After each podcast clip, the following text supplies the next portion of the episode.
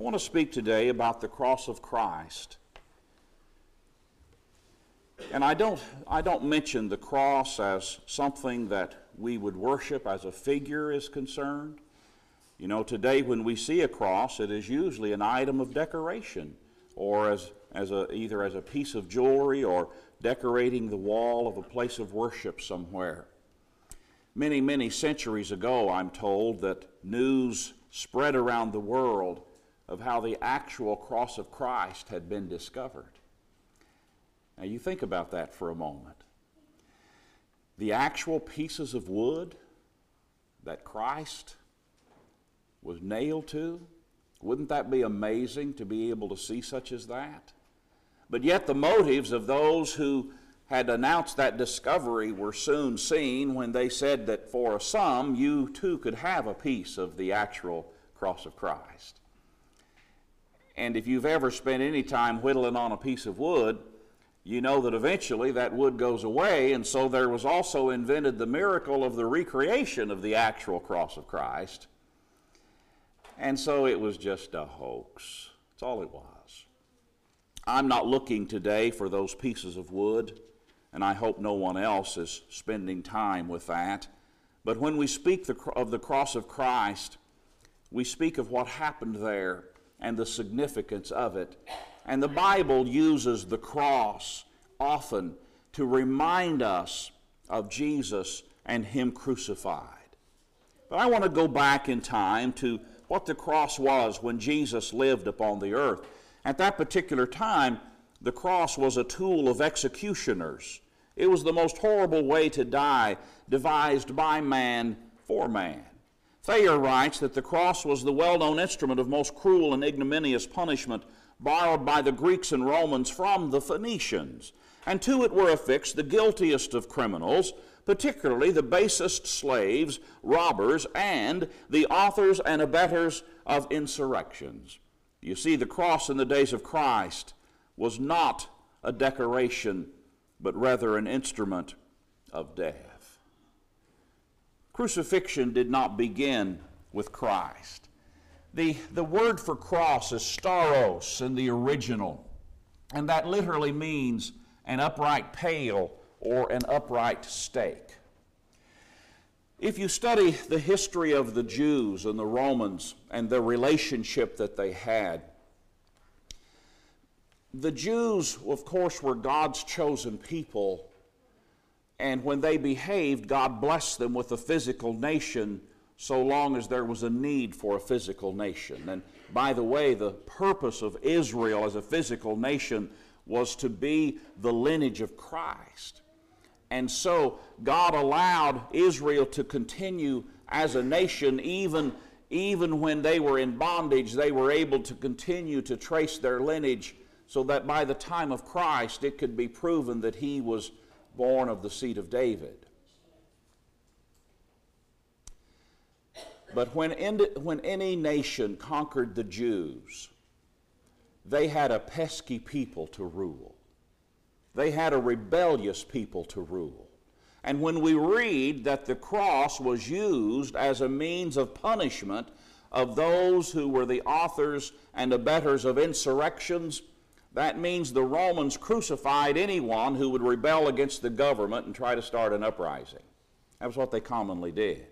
One such time of crucifixion that I remember hearing and reading about was when there was quite a few folks that had said they were going to rise up against the Roman government and all of the men of that rebellion were crucified alongside the roads.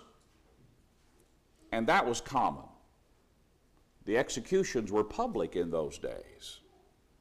And so it is very likely that from the time Jesus was a small lad, he knew what crucifixion was.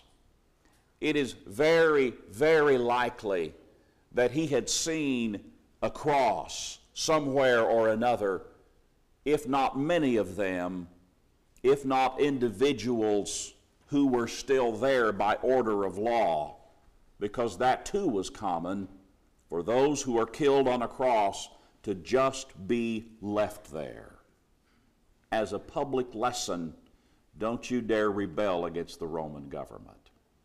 In light of all of those things, it makes the Jews' words, We have no king but Caesar, a true mockery of the life that they normally lived. When Jesus died on the cross, the form of punishment was not new. The Romans had used it for many years. They were good at killing people on a cross. They'd reduced many things to do with crucifixion to an exact science. Here's some things they'd learned. Nailing both the hands and the feet of the condemned person was a faster death than the original Phoenician way of nailing the feet and only tying the arms to a crossbeam. Now, if you're going to put on a show by killing someone, you can't have it lasting too long. And so they figured out if you nailed the hands and the feet, that worked, that worked better. They figured out if the prisoner's legs were stretched out straight, he died too fast. If you're going to do all of this for a public spectacle to teach a lesson, you can't have it over too quickly. And so they figured out to push the legs up slightly and the feet pushed up just a little bit before being nailed to the upright, and I'll tell you why in just a moment.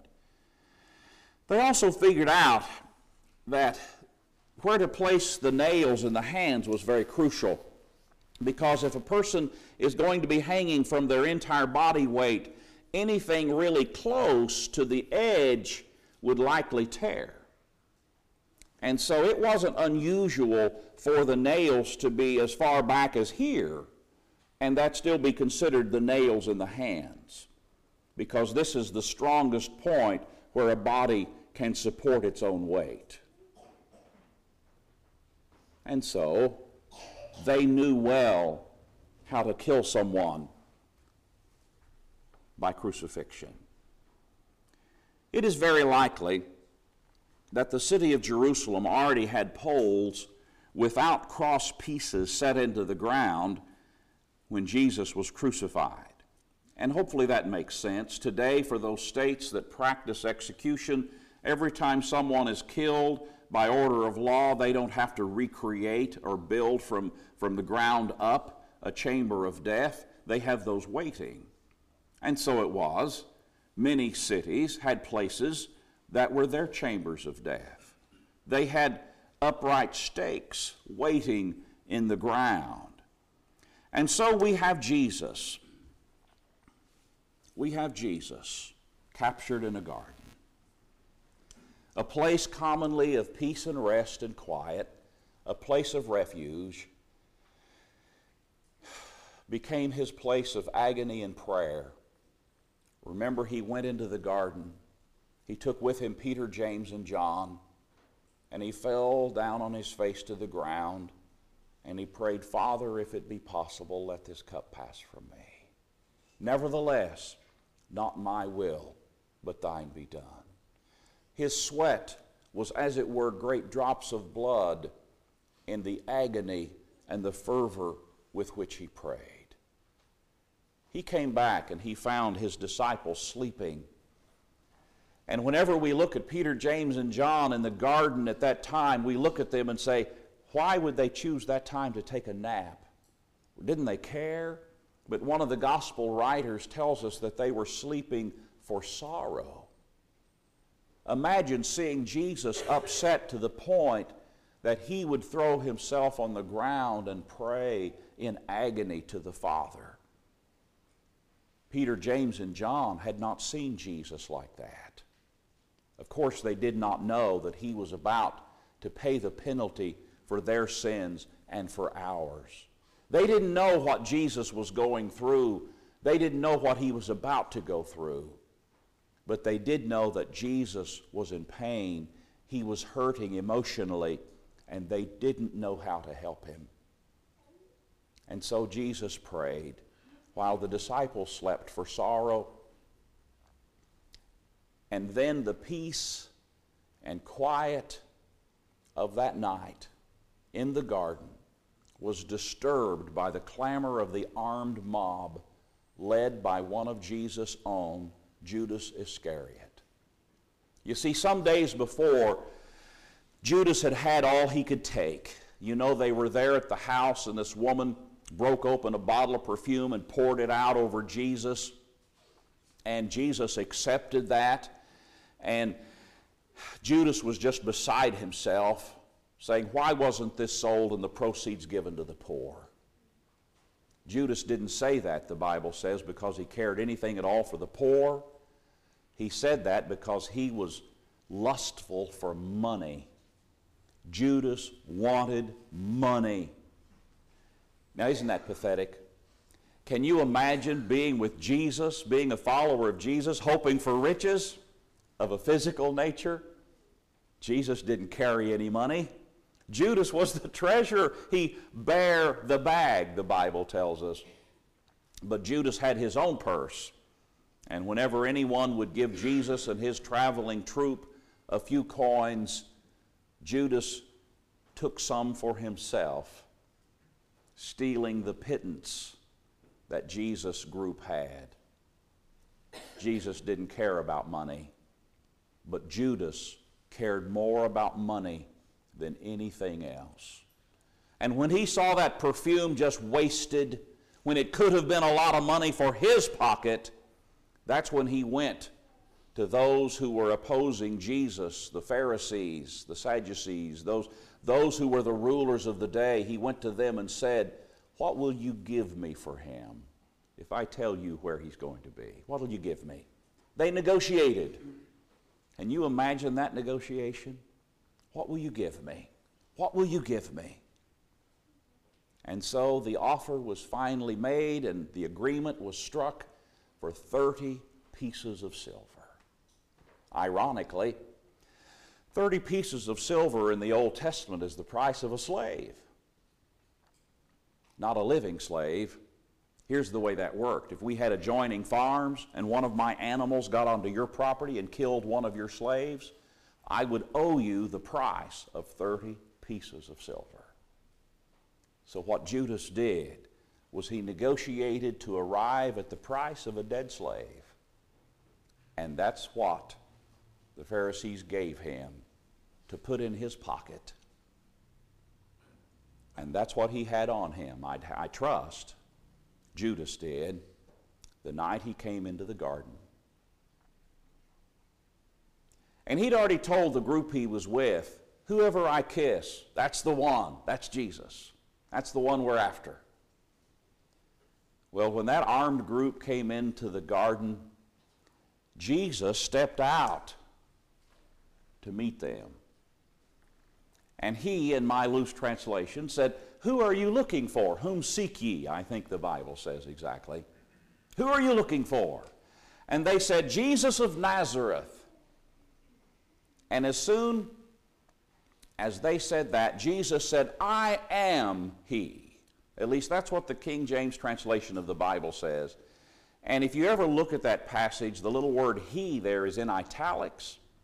And that means that's the translators doing their best to help us understand exactly what was being said. In this case, it takes away from the significance of what Jesus said because when when he said, Who are you looking for? and they said, Jesus of Nazareth, what he replied was, I am. Is that familiar? That's the language of the name of God.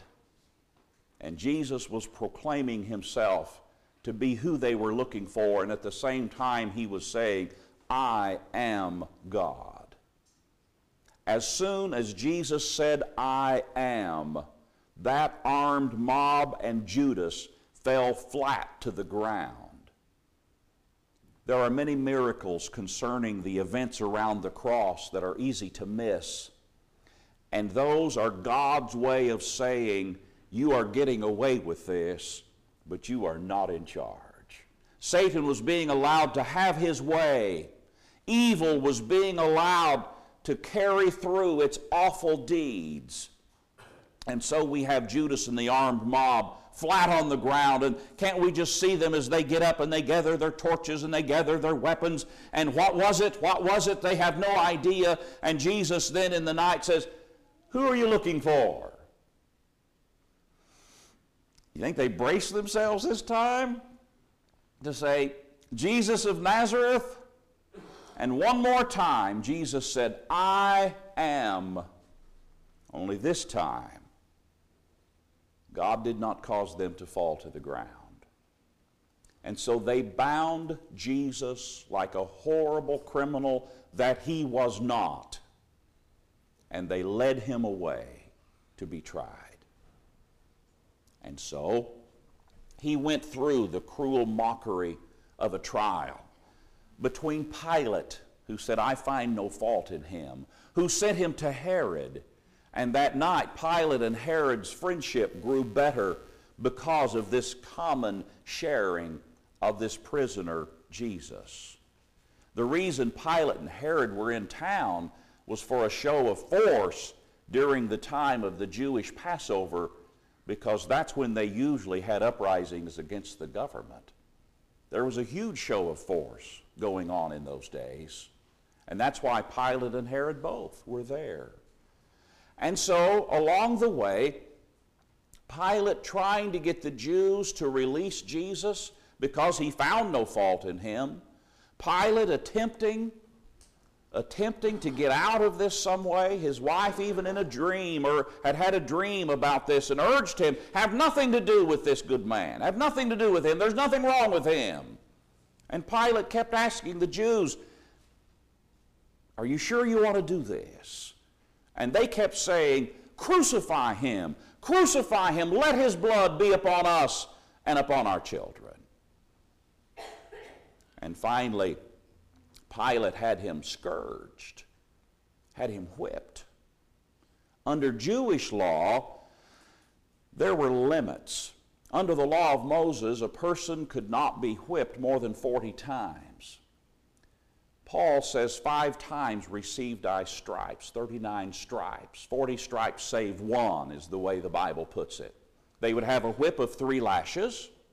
They would whip someone 13 times. 13 times 3 would be 39 stripes, and they would stop short of the limit given by the law of Moses, and that way they weren't cruel and inhumane, you see. And so that was the Jewish way of whipping someone as a punishment under the law of Moses. But we're not talking Jewish law of punishment, we're talking Roman law. When the Romans scourged someone, the one wielding the whip would continue to do so so long as ordered or as long as he had strength.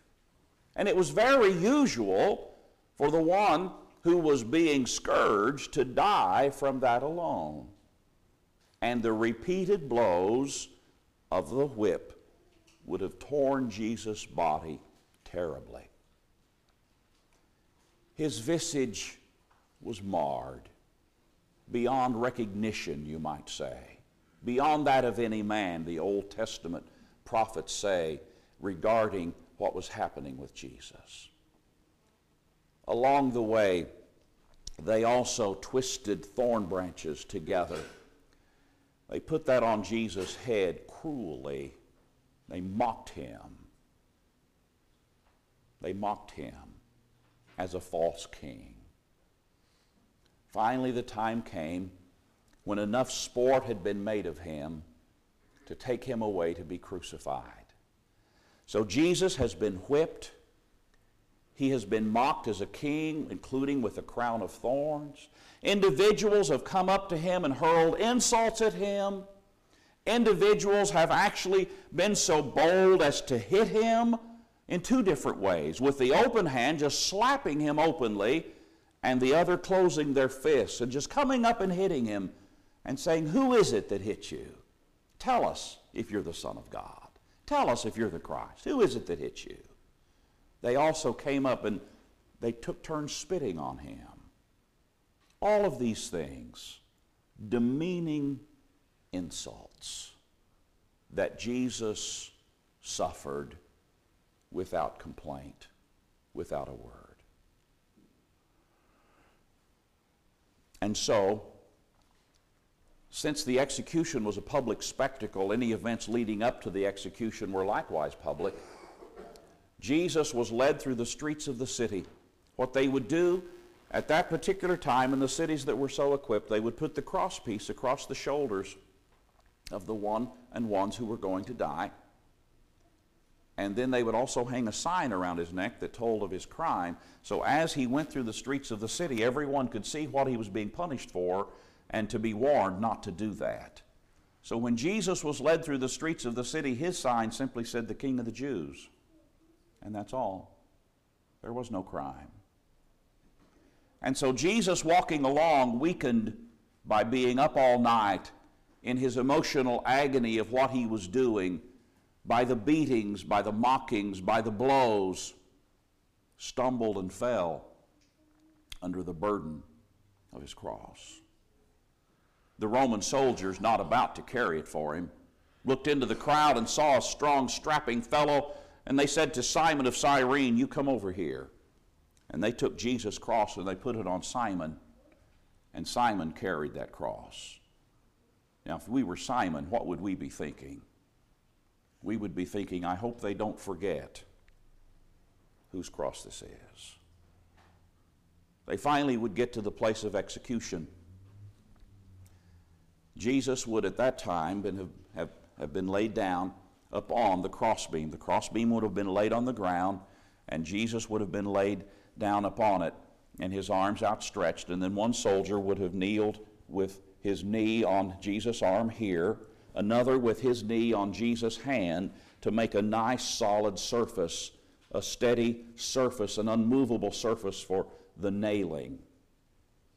And then the carpenter would have very carefully, very carefully held that spike and hit it with the blows necessary to drive it through the flesh and into the wood far enough so that it would hold him on the cross. Soldiers likewise would kneel on this hand, on this hand, and on this arm, the nail placed just so, and it too would be driven. Then Jesus would have been picked up. And the, the tapering of this would have been like so, with a matching hole in the crosspiece was common. And so Jesus would have been picked up and over so that the crosspiece to which he was nailed would have fit over this upright stake. And that would have then formed the picture that we're accustomed to seeing of the cross. But now it's time to do the legs. And so at that particular point, Jesus' feet would have been pushed up. Now, there were several ways of nailing the feet. Um, one of them was for a nail in each foot. Another was to turn the feet like so, and the upper body would have been twisted, and there would have just been one nail through the heels. That was common as well. And or one foot placed on top of the other and one nail through both. We do not know exactly, of course, how Jesus was nailed to the cross as far as his feet are concerned, but we do know that his legs would have been pushed up. The reason the legs were slightly pushed up before nailing was so the victim could use his leg muscles to push himself up to relieve the pressure on his hands. Otherwise, as a doctor explains, the sagging body uh, hanging on its arms went into a spasm which prevented the ability to exhale, and the victim would quickly suffocate from, an, from the inability to use their chest muscles to breathe out. And that will make sense to us with the thieves and how they died, you know. Jim Bishop wrote a book entitled The Day Christ Died, and he writes as if he were there witnessing all of the events, and he also writes as if we can feel what was being felt during this time of crucifixion. Here's the words of Jim Bishop from this book.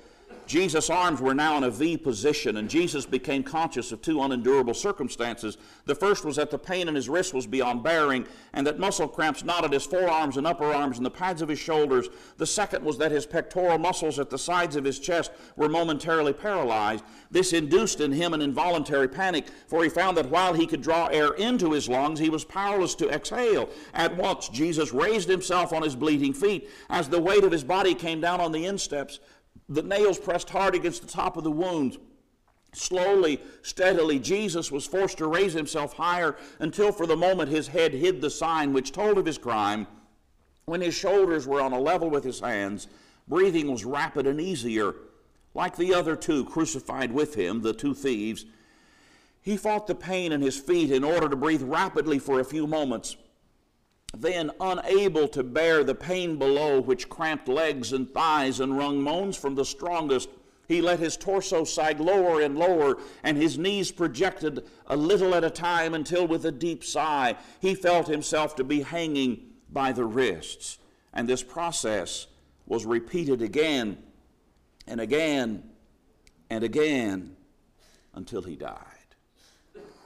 When Jesus spoke his sayings from the cross, we need to know that he was powerless to exhale in order to speak unless he was pushing himself up on the nails in his feet to be able to breathe out.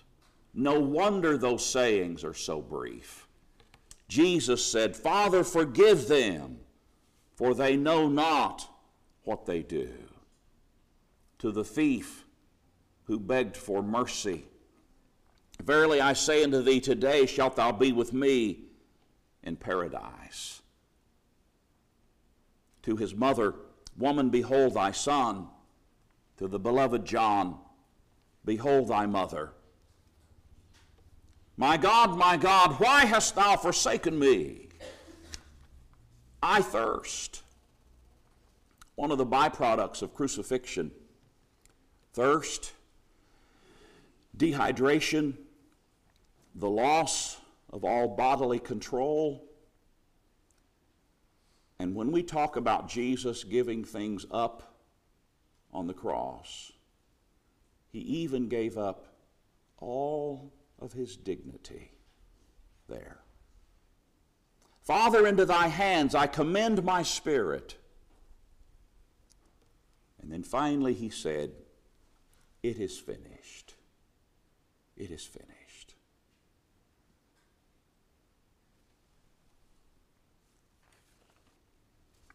Many years ago, when I was first starting to preach about the cross of Christ, and this subject has just fascinated me through the years with all of the events and all of the people and all of the things and the great significance of what happened there. Lori, my daughter, the grown woman that was here the other night, was just a little girl. And in those days, as she would listen to me preach, or anybody for that matter, she she would draw a picture and, and she would and she would say something about the lesson in what she wrote on her paper. This particular time, she'd looked through the songbook and she drew me a picture and she also picked out some words of a song. Now, the picture is just precious to me. And she shows me up here preaching, and my, what a good looking fellow she's made me out to be. But the words of the song that she chose were the middle verse of one of the songs that, that's in our book from time to time. The words of that song say, Upon that cross of Jesus, mine eye at times can see the very dying form of one who suffered there for me. And from my smitten heart with tears, two wonders I confess the wonders of his glorious love and my unworthiness. The writer of that song, I think, speaks for all of us the wonders of His glorious love and my unworthiness. Because we cannot look there to that cross of Christ and say that is what they did. You know, we have to look at the cross of Christ and say that is what we have done. All of us. All of us. And so when we speak of the cross of Christ, it is not a piece of wood to concern ourselves with. It is not a, a, a, shape to worship. But whenever the Bible speaks of the cross of Christ, it is speaking figuratively of Christianity as a whole. Because of the cross of Christ, the law of Moses is abolished, Colossians 2:14, blotting out the handwriting of ordinances that was against us, which was contrary to us, and took it out of the way, nailing it to his cross. And you know, in Old Testament times, a debt could be canceled by having a hole put through it. And so those nails literally become the means of payment of the debt of the old law. And we do not have to see innocent animals die any longer for the guilt of mankind because Christ, as a lamb without blemish and without spot, has died for every one of us. The law of Moses is abolished because of the cross of Christ, and we can have peace with God. Colossians 1 19 and 20 talks about making peace through his blood that was shed on the cross. And remember how that went. There came the time that they wanted the show to be over, they wanted the spectacle to be done, and so it was that the soldiers were ordered uh, to just go ahead and kill Jesus and the thieves that were, be, that were crucified at the same time that he was. And so we find that the soldiers came, and to the first thief, they took their spear, their heavy, heavy spear, and they used that like a baseball bat, if you will, and they just swung it really, really hard, and they broke the leg bones. Now, remember, how could a person exhale? only if they could push themselves up on their feet. And so, as soon as they broke the leg bones of the first thief, he had to sag and he would suffocate to death. The second thief on the other side of Jesus, same thing, break those leg bones with that heavy, heavy spear. And then, while they are gasping their last, they turn their attention to Jesus. He was already dead. What kind of cruelty does it take to hurt somebody when they're already dead? You would think there's nothing more anybody's going to do to Jesus to hurt him. But oh, not so. Those same soldiers took that same heavy spear and just thrust that up into Jesus' side. The Bible says that from that wound came blood and water. His body was drained because of that horrible, horrible wound. And Jesus' blood literally ran down the cross and soaked into the ground. And so when we read 1 Peter 1, verse 18 For as much as ye know that ye were not redeemed with corruptible things, as silver and gold, from your vain conversation received by tradition from your fathers, but with the precious blood of Christ, as of a lamb without blemish and without spot. Jesus made peace through his blood shed on the cross. We can be reconciled to God because of what happened on the cross according to Ephesians 2 and verse 16. Paul said in Galatians 6:14, God forbid that I should glory or boast save in the cross of our Lord Jesus Christ, by whom the world is crucified unto me and I unto the world. We have nothing to boast about in our life. There'll always be somebody bigger, better, in, in whatever way we ever choose to, to be proud. But I'll tell you, there's something we can all boast about, and that's the cross of Christ. Because there's nothing greater that ever happened in this world than what happened when Jesus died upon the cross. And as we look there, we so many times see a victim, but actually, what we should see is someone who was a victor someone who was victorious. Because Jesus was taken down from that cross and he was put in a borrowed tomb. And just a little while later, on the first day of the week, he came forth from the grave. And it is a risen Christ that we talk about when we preach the gospel of Christ. Paul said he was preaching the gospel not with wisdom of words, lest the cross of Christ should be made of none effect. 1 Corinthians 1 17 and 18. For the preaching of the cross is to them that perish foolishness, but unto us which are saved it is the power of God. You see, when the gospel of Christ is preached as the Lord intends for it to be preached, it will always include the story of the cross of Christ. Let us never forget that a bloody cross is part of our salvation. It is what happened at the cross. And without the shed blood of Jesus, we cannot have salvation.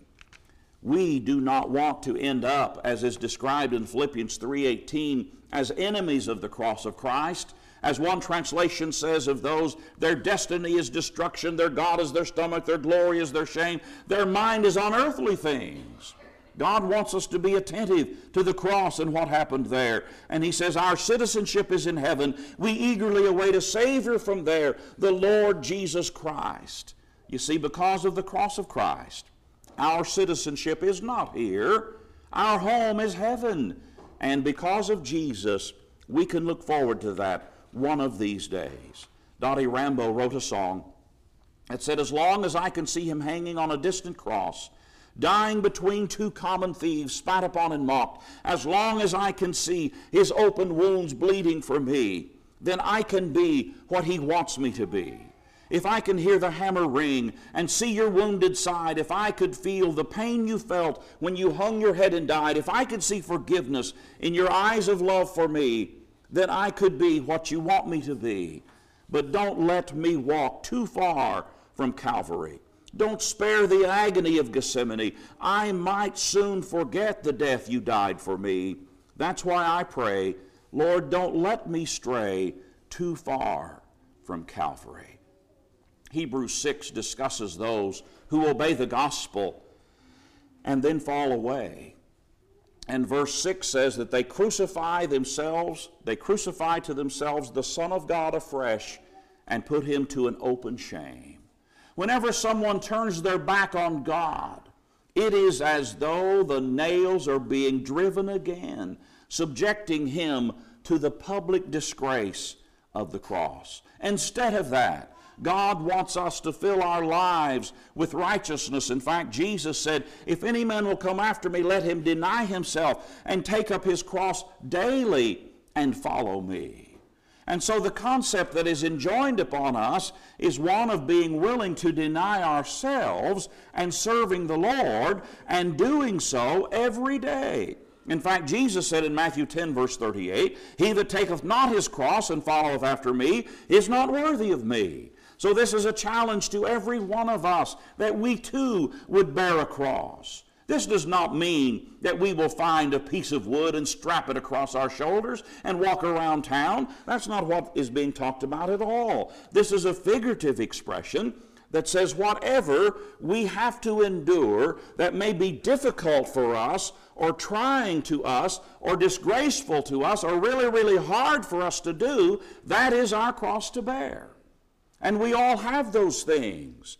It is not an option because Jesus said, Whosoever doth not bear his cross and come after me cannot be my disciple, Luke 14 and verse 27. So we all have those things that are hard for us to do. And when we do those successfully, when we turn our back on temptation, when we do what is right, even when it's hard for us, we can say, That is our cross that is our cross to bear.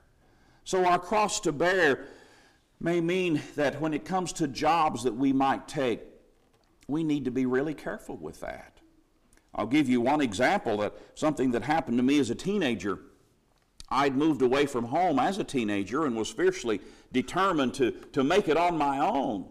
And I lost my job that I had, and I was just about broke and, and out of money.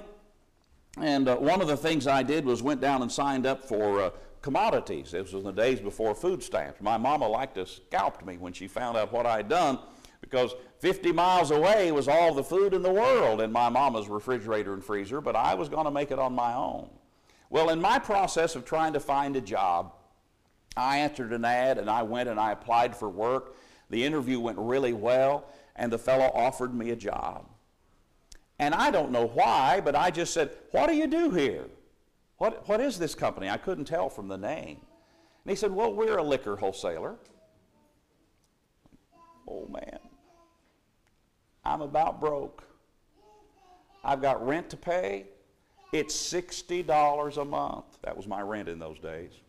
I've got rent to pay, car insurance, don't have much food. Liquor wholesaler.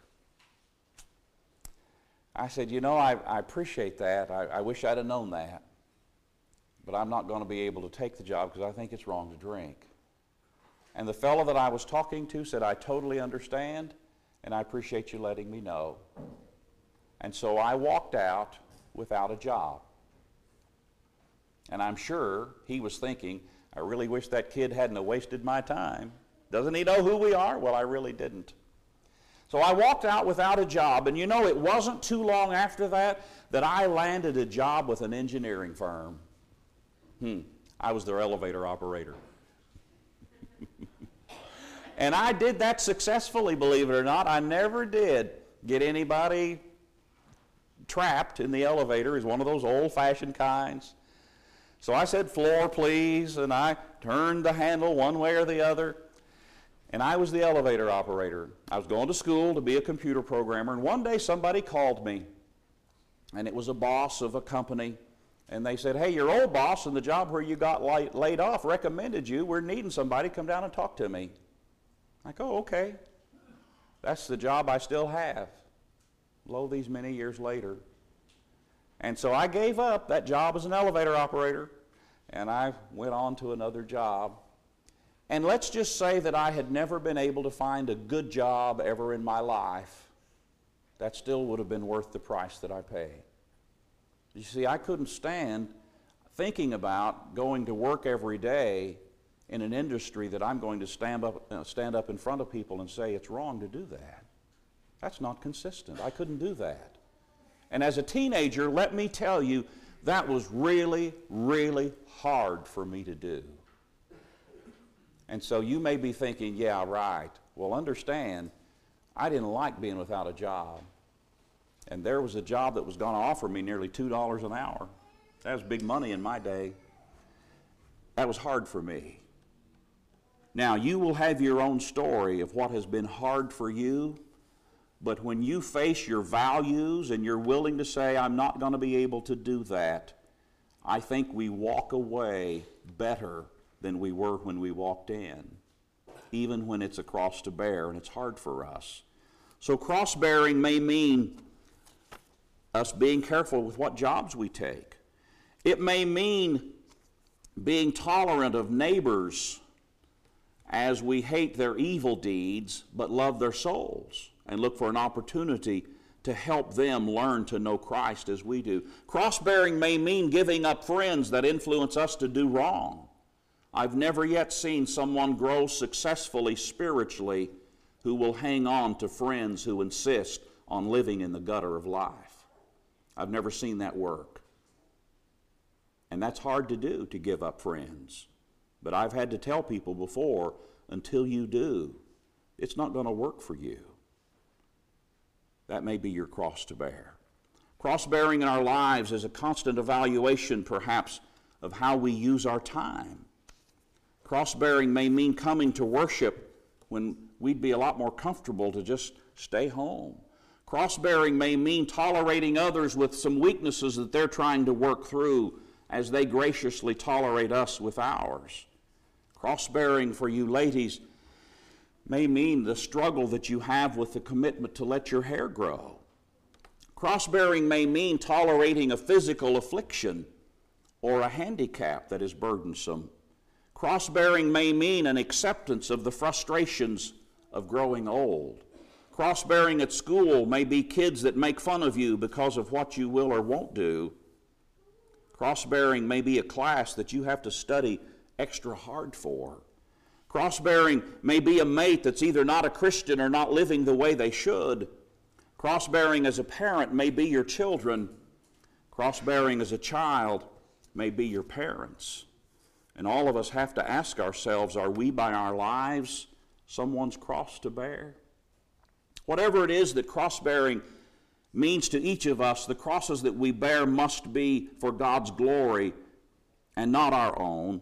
May we have the attitude that Paul had about his thorn in the flesh when he said in 2 Corinthians 12, verse 10, Therefore I am well content with weaknesses, with insults, with distresses, with persecutions, with difficulties, for Christ's sake, for when I am weak, then I am strong. And Paul did not feel this way because he considered himself anything special, but because he considered Christ and service to him worth anything he had to do and give up in life.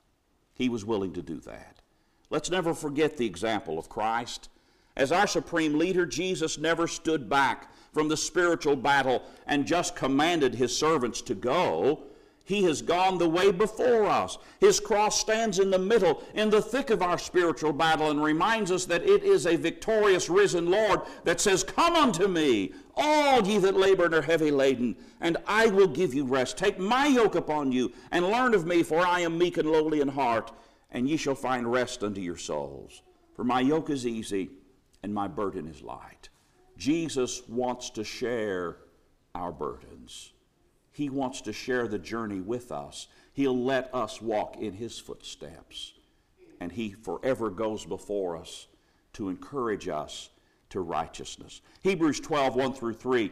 Wherefore, seeing we also are compassed or surrounded about with so great a cloud of witnesses, let us lay aside every weight, the sin which does so easily beset us. Let us run with patience the race that is set before us, looking unto Jesus the author and finisher of our faith, who, for the joy that was set before him, endured the cross, despising the shame, and is set down at the right hand of the throne of God. For consider him that endured such contradiction of sinners against himself, lest ye be wearied and faint in your minds. When we get tired, when we get discouraged, let us look to what Jesus did. Let us look to the cross, and surely we can handle anything this life throws at us. We thank you for listening to our podcast put on by the Church of Christ at 2215 Planz Road in Bakersfield. If you would like any additional information, or you would like to receive a free Bible correspondence course by mail, please email us at info at churchofchristbakersfield.com. Our service times are Sundays at 10:30 a.m. and 5 p.m. and Wednesdays at 7:30 p.m. Please make plans to join us. We would love for you to be our honored guest.